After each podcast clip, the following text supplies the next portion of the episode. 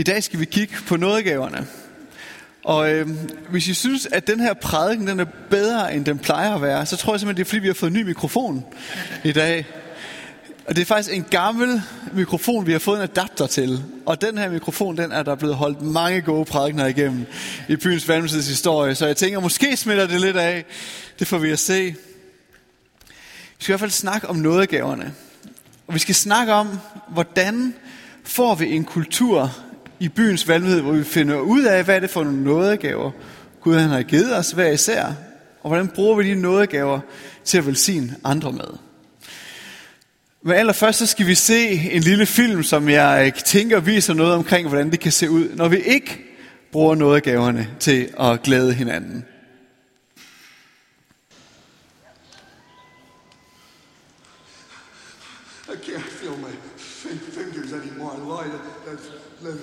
Numb.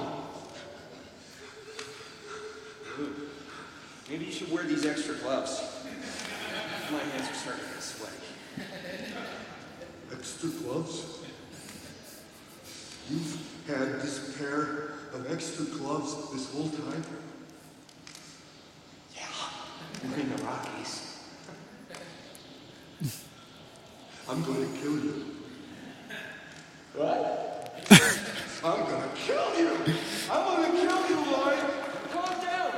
Så vi må hellere stoppe den der. Det var et gammelt godt gensyn, jeg tror for nogen af os, fra Dum Dumper. Og øhm, jeg kan se det her samme scenarie for mig i menigheden. Nu har jeg jo undervist og undervist, og der er ikke rigtig så mange, der lytter til det, og de hører på mig, så det er ligesom om tiøren, den falder aldrig. Og så en dag, så løber man ind i en og siger, når du underviser, hold dig fast, mand. Så sker der noget. Kunne du ikke gøre det, som du kaldede til? Og så kunne jeg gøre nogle af de andre ting. Eller måske man har prøvet at lytte til Gud, og øh, Gud, hvad er det, du siger? Og når man sidder og har sin stilletid, så er det bare... Og så kommer man til at snakke med en. Okay, du hører bare fra Gud hele tiden. Du kan næsten ikke få Gud til at stoppe med at snakke igen. Måske skulle vi prøve at lytte til Gud sammen. Lad mig låne et par af dine ekstra handsker. Gud han har alle sammen givet os noget. Og vi har alle sammen fået noget, for at vi skal bruge det sammen. For det er virkelig en kunst og en vandring at finde ud af, hvordan det sker. Og øh, jeg synes, pointen den er klar. Vi har fået givet noget til at velsigne andre med. Det er det, vi skal se på i dag. Vi skal starte med at læse en øh, tekst fra Romerbrevet, hvor Paulus han skriver sådan her til menigheden i Rom. I kraft af den noget, jeg har fået, så siger jeg til hver eneste af jer, have ikke højere tanker om jer selv, end I bør have, men brug jeres forstand med omtanke, end hver efter det mål af tro, som Gud har givet ham. For ligesom vi har et læme med mange lemmer, alle med forskellige opgaver, således er vi alle et læme i Kristus og hver især hinandens lemmer. Vi har forskellige nådegaver, alt efter den nåde, vi har fået. Den, der har profetisk gave, skal bruge den i overensstemmelse med troen. Den, der har en tjeneste, skal passe sin tjeneste. Den, der underviser sin undervisning, og den, der formaner sin formaning. Den, der giver, skal give rundhåndet. Den, der er forstander, skal være det med iver, og den, der øver barmhjertighed, skal gøre det glad og gerne. Kærligheden skal være oprigtig, afsky det onde, hold jer til det gode. Vær hinanden hengivende i broderkærligheden. kappes om og vis hinanden agtelse. Vær ikke tøvende i jeres iver, men vær brændende i ånden og tjen Herren. Det første, vi skal se på, det er den sætning, som er her i næste slide. Der, nej, nu er vi gået for langt. Og tilbage. Er, der ikke flere? Nej, jamen så prøv at tage det første skriftsted så, den første i første vers. Jeg har sikkert glemt at opdatere. Det fik mig lige hele prædiken på øh, 5 sekunder, men vi spoler lige tilbage igen. Det der med, en hver har fået det mål at tro, som Gud har givet ham. Vi har alle sammen fået et mål at tro. Vi har alle sammen fået givet noget fra Gud, som Gud har strikket sammen til hver enkelt af os. Så prøv at tænke på, at Gud har haft dig i tanke, og så har han formet noget, som han har tænkt, det her, det passer lige præcis til dig, og så har han givet det til dig. Ikke et eller andet tilfældigt, vi har sådan en generel kasse, og så tager jeg bare så, nej, han har tænkt på dig, han har strikket noget sammen, som passer til dig. Gud har givet et mål af noget til dig. Så vi har alle sammen fået noget. Og så skal vi prøve at se på placeringen af, hvor nådegaverne står. De første tre vers, det handlede om enhed. Vi er mange lemmer forskelligheden, men vi er ét læme. En enhed, et fællesskab. Og så har vi versene fra 6 til 8, som handler om de forskellige nådegaver, hvor de er ramset op. Og så i versene efter igen, så snakker han om, at vi skal være hengivende i broderkærligheden. Vi skal kappes om at vise hinanden agtelse. Så der har han enheden og fællesskabet igen. Og nådegaverne, det som vi hver især har fået givet, som er forskelligt, de har sin helt rette plads mellem enheden i lægemet og hengivenheden i fællesskabet. Det passer ind i det store sammenhæng, det som vi har fået givet hver især. Lige der, ind i fællesskabet, har nådegaverne sin rette plads. Ordet nådegave, det kommer fra det græske karismata. Og det første del af ordet karis. Nogen, der ved, hvad det betyder? Karis. Noget. Det er det græske ord noget. Så det er en god oversættelse, ikke noget gave. Noget. Og hvad er noget? Noget, det er at modtage noget gratis og ufortjent. Gratis. Og det er sådan, det er med Gud. Fra Gud, der modtager vi liv, vi modtager tilgivelse, vi modtager kærlighed fra Gud, og vi har ikke gjort os fortjent til noget af det. Alt det Gud han er, det har vi kraft af Jesu død og opstandelse banet en vej ind til det fællesskab med Gud, hvor vi modtager fordel i alt det Gud han er. Liv, kærlighed, tilgivelse. Vi får del i det. Ikke at vi har gjort noget for det. Vi har ikke gjort os fortjent til det, men vi får del i det. Det er nåden. Prøv at tænke på, hvem Gud han er. Alt det gode han er. Alt det, det ønsker han at dele med dig. Det ønsker han at gøre dig til en del af. Fordi du har gjort noget, absolut ikke. Han ønsker bare, at du skal have del i det. Det er hans nåde. Ufortjent godhed modtager vi. Så er der mata, endelsen.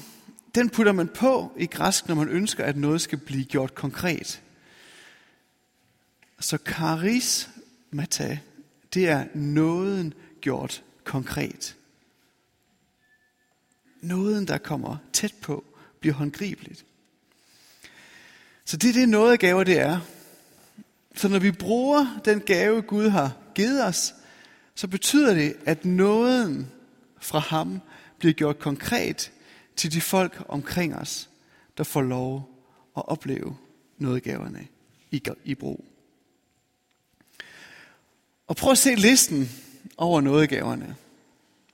Den var der i hvert fald, for det så jeg lige før, da vi spolede frem. At, øh, men den første, ah, så er vi alligevel kommet for. Yes. Profeti, ikke det, at Gud han taler til os. Gud han ønsker at sige dig noget. Gud han har tanker for dig. Han ønsker at lede dig. Og fordi du har gjort dig fortjent til det? Nej, på ingen måde. Det ønsker Gud bare, at du skal høre, hvad han vil sige til dig. Hans tanker om dig, er de gode? Ja, de er gode. Har du gjort dig fortjent til det? Nej, det har du ikke. Er det et liv, når vi hører fra Gud, hvad han siger om os, og hvad han ønsker, vi skal gøre? Ja, det er til stort liv. Så nåden, Guds godhed, han vil sige dig noget, han vil dig noget, han har tanker for dig. Det bliver konkret, når den profetiske gave, den bliver brugt. At man kunne tage tjeneste. Når vi tjener hinanden, når vi har brug for hjælp, og nogen kommer og hjælper, så oplever vi godheden imod os. Hvis du har en gave til at tjene, så går du formentlig ikke rundt og tænker, hvem er det, jeg skylder, hvor jeg lige skal betale en regning tilbage. Så, så hjælper jeg lidt, og så har jeg ligesom afviklet den. Eller hvem kunne jeg hjælpe for, at jeg ligesom kom, komme sådan lidt i, at de kunne skylde mig lidt. Nej, hvis du har tjenestens gave, så ønsker du bare at tjene. Så kigger du efter, hvor kan jeg være noget? Hvor kan, hvor kan jeg række min hånd, hvor der er brug for det? Og hvis du har prøvet at stå et sted, hvor du virkelig havde brug for hjælp, og der var en, der kom og hjalp dig, så ved du, hvordan det opleves, når nåden, ufortjent godhed, bliver ragt dig lige der, hvor du har brug for det. Det opleves simpelthen så godt. Noget bliver konkret. Christoffer Kakov, som er kasserer i byens valgmyndighed. Mit gæt er, at han har fået den her nådegave til at tjene. Og det tror jeg, fordi at han simpelthen hjælper med så, så mange forskellige små organisationer, øh, pionerer, folk som et eller andet, de brænder for. Og det, man er mest optaget af i sådan en situation, det er måske ikke økonomi, eller regnskab, eller revision.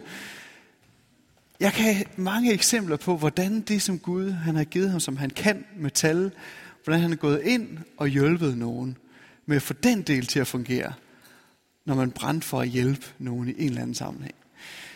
Og jeg ved også, at dem, der har stået med den her pionerbrand og gået efter et eller andet, hvor glade de er blevet, når der kommer en talknuser og siger, det der, det vil jeg gerne hjælpe dig med. Det er simpelthen en helt konkret oplevelse af godhed ragt til en. Og det gør en verden til forskel. Og jeg tror ikke engang, at han har Kristoffer, det tror jeg ikke. Han sidder lige der. Ej, som regel er du oppe i børnekirken, Kristoffer. Øh, fordi jeg tror, du har den her gave. Du må gerne modsige mig bagefter, men det kan vi jo snakke om. Men jeg kan se det igen og igen. Så man kan jo køre den ned igennem, ikke? når man får lov at opleve undervisning. Noget, der står klart for en. En gave, man fik givet i noget, der står tydeligt. Det er ikke fortjent, men man får lov at modtage det. Formaningen, givetjenesten. Dengang det, det med at være forstander, det er ikke noget, vi gør så meget i byens valg, det med at udnævne forstandere. Men jeg tænker, en formand og en forstander, det kunne, det kunne nok være noget af det samme. Og jeg kom til at tænke på øh, Morten Bæk, som har været forstander, formand i byens valgmyndighed, måske på det tidspunkt i vores historie, der var allermest udfordrende. Og øh, der vil man gerne have en god mand, som har fået givet noget af Gud til at være med til at præge og tage beslutninger i en god retning. Og historien går, at når der var sådan runder i menighedsrådet, hvor man sådan, hvad mener du, hvad er så dit input, som man diskuterede tingene? Så når det kom til Morten, så var han sådan, jeg skal lige hjem og snakke med Gud om det. Jeg tænkte, tak Gud for en formand i en svær situation, som tog sig den tålmodighed jeg skal lige hjem og snakke med Gud om det. Jeg tænkte, det var en, øh, han har fået givet noget til at lede i den tjeneste, som han var gået ind i af Gud. Var det fortjent, at vi som menighed fik lov til at opleve frugten af vist lederskab? Nej, det var det ikke. Men vi fik lov at opleve frugten. Tak for det. Ufortjent godhed mod os barmhjertighed. Det er jo nærmest den tydeligste af dem alle sammen. Barmhjertighed. Når vi møder et menneske, der ser os med barmhjertighed, rækker ud til de svageste. Ufortjent godhed. Så når vi bruger de gaver, Gud har givet os, så bliver nåden, alt godt fra ham, bliver konkret til de folk omkring os. Den her liste, altså, I skal ikke tænke, det er en udtømmelig liste. Andre steder, så nævner Paulus andre nådegaver. Og jeg tror ikke, at han har haft en pointe med, at hvis du samler alle de ting, han har skrevet, så har du den komplette liste. Jeg tror bare, vi må have lov at tænke, det er bredt. Kan vide, om Gud finder på nye nådegaver en gang imellem. Jeg ved det ikke, men det ville ikke være så overraskende, hvis han gjorde det. Der ligger nogle sædler rundt omkring. Og dem skal vi lige bruge en gang imellem i dag. Og jeg vil gerne have, vi tager den første, der står, hvilke nådegaver tror du Gud har givet dig? Så har vi bare lige et minut, hvor du kan skrive på, hvilke gaver du tror Gud har givet dig.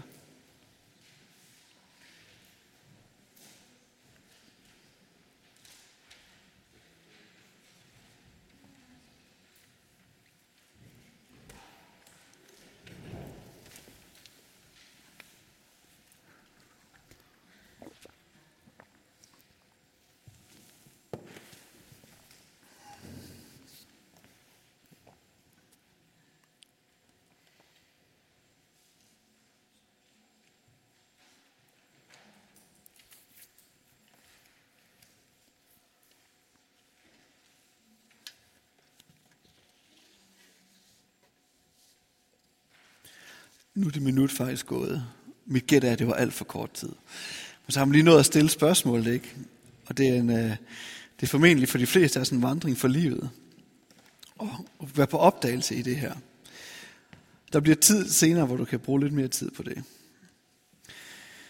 Hvordan vi kan folde noget af gaverne ud og velsigne hinanden i menigheden, det tror jeg er et rigtig vigtigt spørgsmål. Men jeg har også lyst til, at vi i dag tager et andet perspektiv på det, hvordan vi kan bruge de nådegaver, Gud har givet os, ikke kun inden for menigheden, men uden for kirkens ramme eller kirkens fællesskab. Gud han er i gang med at bygge sit rige. Det er han i gang med alle steder. Så jeg tror også, han har tænkt sig, at det han har givet os af noget, den form du har fået, at du må bruge det alle mulige steder. Jeg tror faktisk, der ligger en vigtig rejse for os som menighed og som kristne at finde ud af, hvordan den nådegave, hvor nåden kan strømme igennem os, det kan få lov at flyde, uanset hvor vi er. I familien, på arbejdspladsen, alle mulige steder. I hverdagen. Jeg kan huske, øhm, Naomi og Eva, de fortalte til et gudstjeneste omkring, hvordan der var en på deres arbejdsplads, der var kommet til fra et andet land og havde fødselsdag og så ikke øh, lige selv havde mulighed for at holde sådan en fest, og de tænkte, det skal være løgn. Han skal have en fest. Og så lavede I en fest for ham. Og jeg tænkte, det er jo et udtryk for, hvordan det her barmhjertighed får lov at forme sig på en arbejdsplads. Kan vide, hvad det gjorde på jeres arbejdsplads, at den nåde, Gud havde givet jer, fik lov til at forme historien. Søren Hård, nogle af jer kender ham. Jeg mente, han var besøgsven for nogle. Det har jeg hørt i sådan en pip engang. Jeg tænkte, det kunne også være sjovt at høre om. Så jeg ringede til ham og spurgte, Søren, er det ikke rigtigt, du er besøgsven? Du besøger nogle gamle. Øh, eller er det ikke, ikke længere? Jo, jo, det gør han. Det har han gjort de seneste fire år. Så jeg tænkte hold da fast. Det med at den gave af barmhjertighed, tjenersind, får lov til at flyde over alle mulige steder. Sara, vil du ikke komme herop? Fordi Sara, du er med i en øh, huddle, sådan en gruppe, mig og Maria her, hvor vi snakker om forskellige ting. Og der snakker vi også omkring det her. Og øhm, du fortalte, at øh, du tror, du har noget gaven til at undervise. Og øh, du arbejder som lærer. Det er et perfekt match. Og nogle gange, så er det vanskeligt at undervise. Hvor du kan opleve, hvordan Gud han simpelthen er, er med i at bruge den gave. Vil du ikke bare lige kort fortælle? Jo.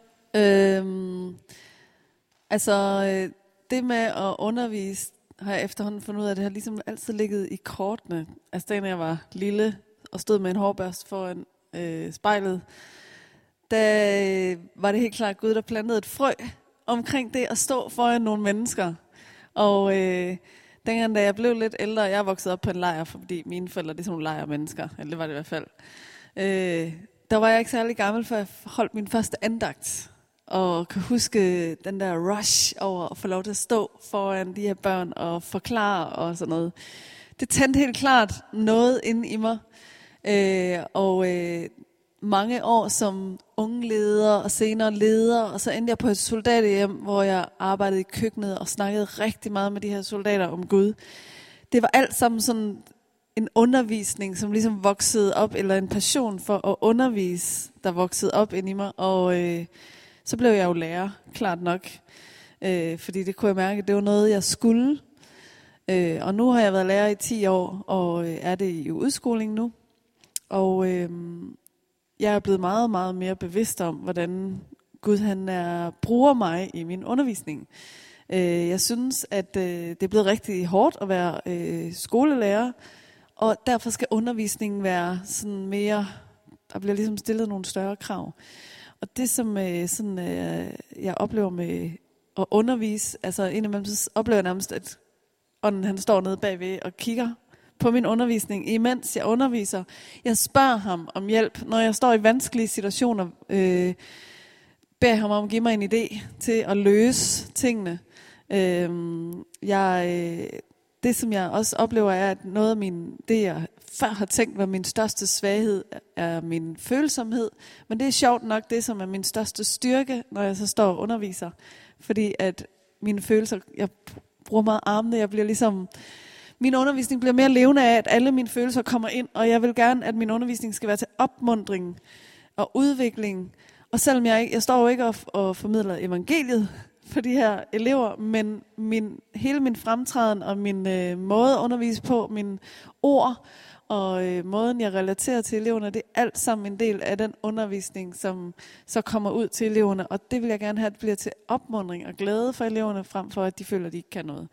Og der er jeg blevet meget mere bevidst om her de sidste få år, specielt i udskolingen, hvordan at, jeg, at det er så vigtigt, at jeg har gået med det der, fordi at, at øh, så lykkes det mere. Ikke nødvendigvis, at de lærer det stof, de skal, men de bliver om ikke andet opmundret i det, og føler, at de får noget med hjem. Og der, der synes jeg, at Gud han er meget til stede, og derfor beder jeg meget over min undervisning, generelt når jeg beder, og øh, tænker, at ånden han er med i min undervisning, og giver mig en idé til at løse det her. Sådan. Og det, det er, det, så, så lykkes jeg med det. Det er fedt. Fedt. Tusind tak, Sara. Lad os give hende en hånd.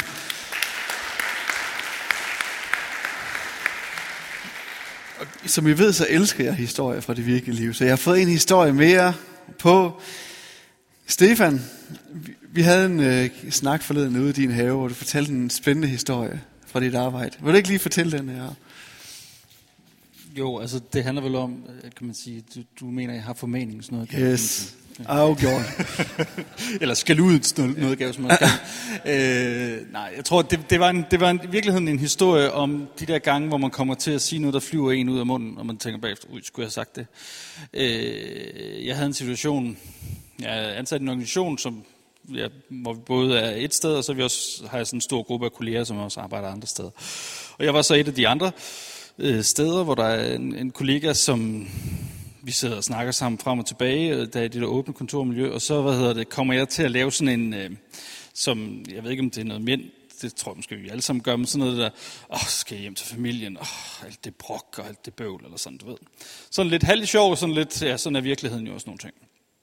Og så er der en af de andre, en, øh, det er vist kommunikationschefen i den organisation, han, øh, han kigger på mig og siger, jamen du kan også bare skifte konen ud, det har jeg da gjort. Og så fløj det ud af munden på mig. Alle dem, jeg kender, der har gjort det, de har i hvert fald kun fået mere bøvl ud af det. Og så kiggede han over på mig og så sådan helt.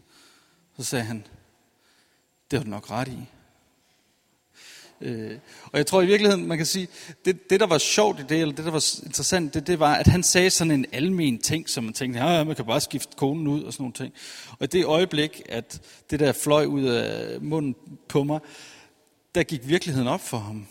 Ja, han mærkede lige pludselig, hold op, det jeg sagde der, det var det værste vrøvl, det har jeg aldrig prøvet noget værre end min skilsmisse. Øh, og den, den sandhed, der, der florerer om, det kan man bare skifte ud, jamen, det er, jo, det er jo en helt anden virkelighed, der er for alle menneskerne. Så det er jo måske sådan en lille reminder til de folk, der sad rundt om der, om, om hvordan virkeligheden i virkeligheden er. Ikke? Okay? Ja, det er meget okay. Tak for det, Stefan. Og øhm, det her, jeg synes det er interessant, når at det vi har fået fra Gud, når vi kigger på, hvordan kan vi bruge det der, hvor vi er. Og ikke bare tænke, hvordan kan vi bruge det, men hvordan kan vi bruge det sammen med Gud. Hvad er det, Gud han ønsker at sige til mig? Hvordan er det, Gud han ønsker at udruste mig? Hvordan er det, jeg skal bære det frem? Jeg tror, at øh, jeg tror, at Stefan har noget af gaven til formaning, ikke kun på grund af den her historie. Jeg synes, det var godt, at den upassende sætning omkring ægteskab, den blev modsagt. Det tror jeg var passende. Stefan han arbejder med kommunikation til dagligt, men den her, men gaven til at formane, den kan han jo bruge, uanset hvad han laver. Det er jo ikke afhængigt af det. Prøv at tænke på, hvis det vigtigste, som øh, du bringer til din arbejdsplads, måske er det, du bringer, når du lader din nådegave få lov til at blive brugt. På en arbejdsplads, sådan, jeg tænker sådan en kommentar fra den der arbejdsplads, den, den er jo med til at forme kulturen. Jamen, det kan man jo bare skifte ud. Det er ikke en særlig fed kultur, det er ikke en særlig fed kommentar, hvis den får lov til at forme. Og øh, noget af det sværeste på en arbejdsplads, det er at, at forme kultur. Så måske noget af det vigtigste, man kan bringe til en arbejdsplads, det er at være med til at forme kulturen med den noget, som Gud har givet en. Det betyder meget. Prøv at tænke på, hvis den noget, du har fået, hvis det er det vigtigste, du bringer til din arbejdsplads, til dine kollegaer, til din vennekreds, til din kirke. Det vigtigste, du bringer, det er det, du kan bringe, som gør, at Guds nåde bliver konkret for de folk, der er omkring dem. Det giver et super spændende perspektiv på, hvordan vi bruger vores hverdag. Så er vi måske ikke så nødvendigvis lige lykkes, optaget af, om de tal, de lige lykkes med at komme i mål, eller om selvfølgelig vi skal gøre vores arbejde. Måske er der noget, som Gud kan bringe til din arbejdsplads igennem dig, som er vigtigere? Det synes jeg er et så spændende spørgsmål.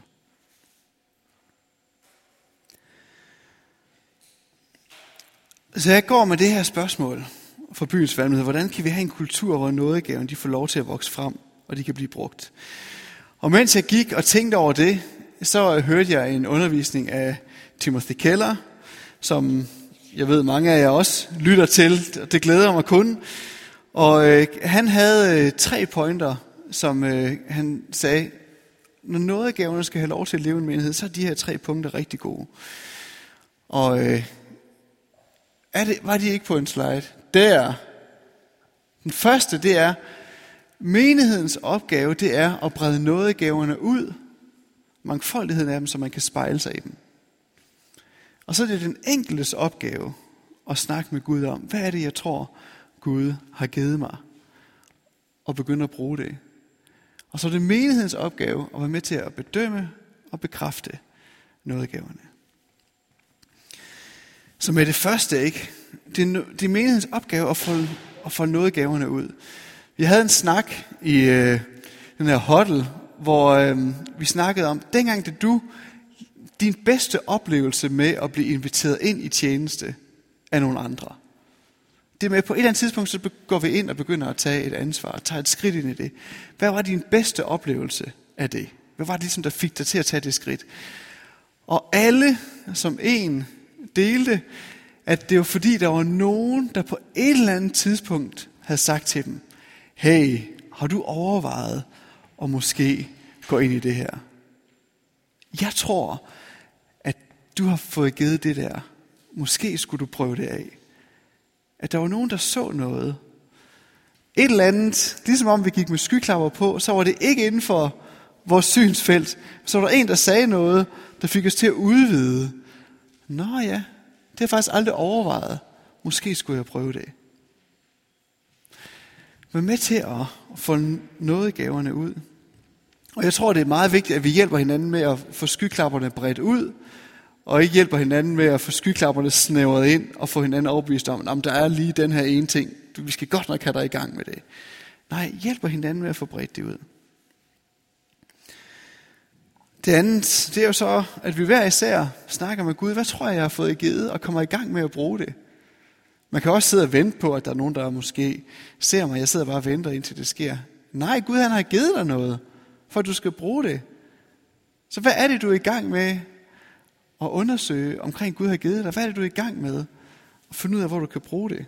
Det ansvar har vi alle sammen for det, Gud har givet os. Og så skal vi bedømme nådegaverne. Det er jo, menigheden er jo det mest kærlige, opmuntrende, noget i fællesskab, fordi vi alle sammen kender Gud, som er kærlighed og noget.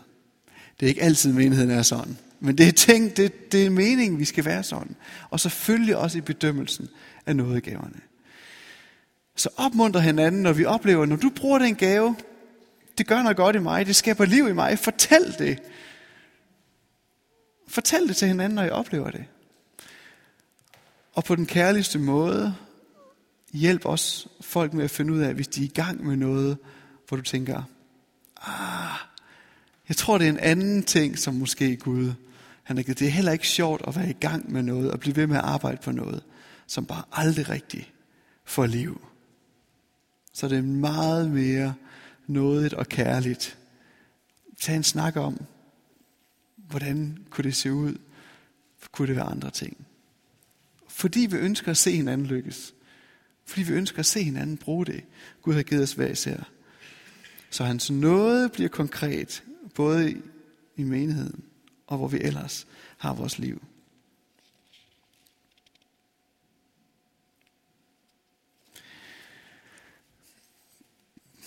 Det er nogle gode, vigtige punkter, synes jeg.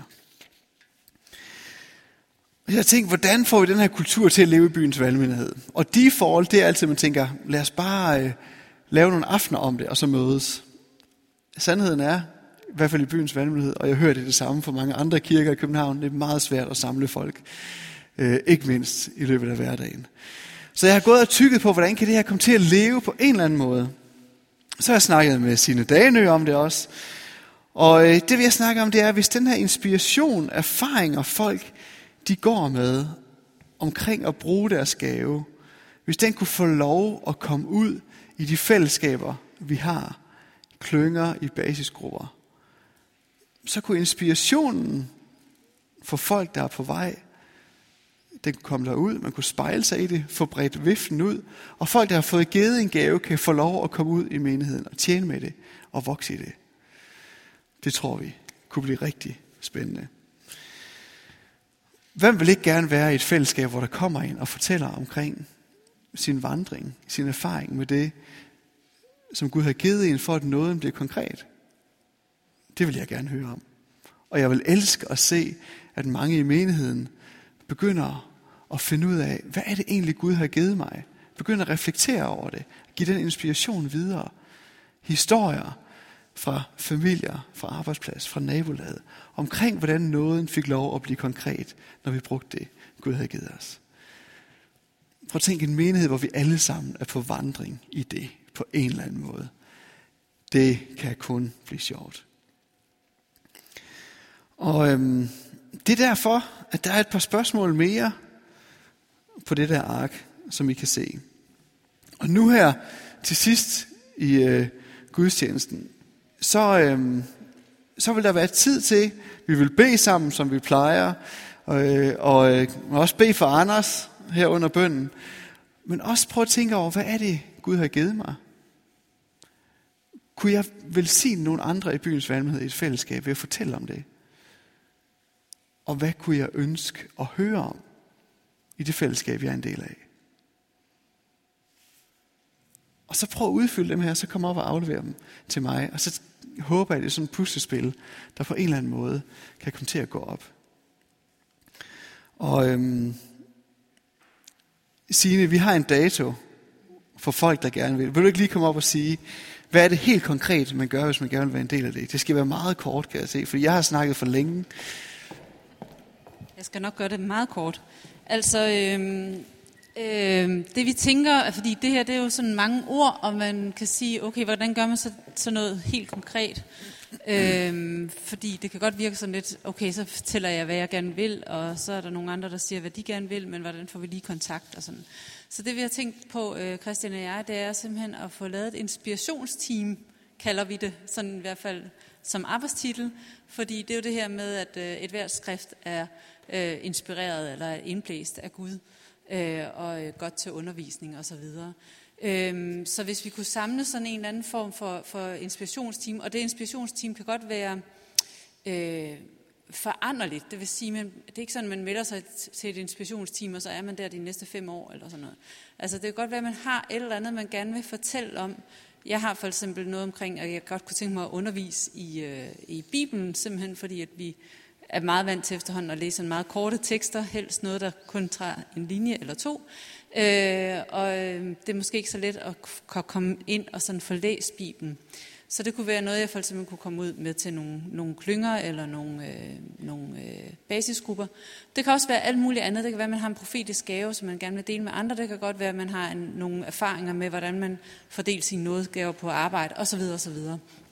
Øh, men hvis vi kunne samle sådan et team, og så simpelthen få et eller andet sted på hjemmesiden få lavet, at, at der er en beskrivelse af hver enkelt person, og, og hvad det er, man gerne, hvad man kunne tilbyde klyngerne og basisgrupperne. Og så kan man simpelthen gå ind som basisgruppe eller klyngen, og så finde frem til de her mennesker, og så gå ud og eller så kontakte dem, og så sige, jeg kunne godt tænke mig, øh, at I kommer, eller du kommer ud til os. Øh, og så vil vi mødes en to-tre gange om, om året i det der inspirationsteam, dem der nu er i det på det tidspunkt. Øh, og første gang det er 29. august, blev vi enige om, kl. 19.30. Det skal nok komme ud på alle mulige øh, platforme, så I kan høre lidt mere om det. Ja. Yes, så vi prøver at skubbe noget i gang her, hvor at det du har fået givet, som du ønsker at velsigne andre i menigheden med, dukke op og lad os snakke om, hvordan det kan se ud. Simon, du er klar. Det er godt, for det er nu. Lad os øh, bede sammen, og så øh, lad os bruge den her tid efter.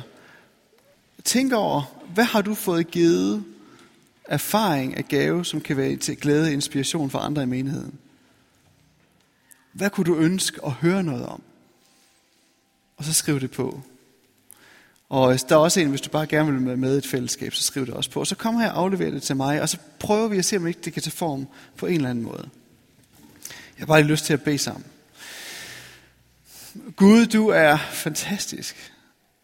Og tanken om, at du kan bruge os til at gøre det konkret omkring os, hvordan du er din nåde. Det er helt vildt. Men tak, at du vil det. Jeg beder om, du vil hjælpe os til de skridt, vi kan tage for at se det ske. Både her i menigheden, og der, hvor vi har vores hverdag ellers. Amen.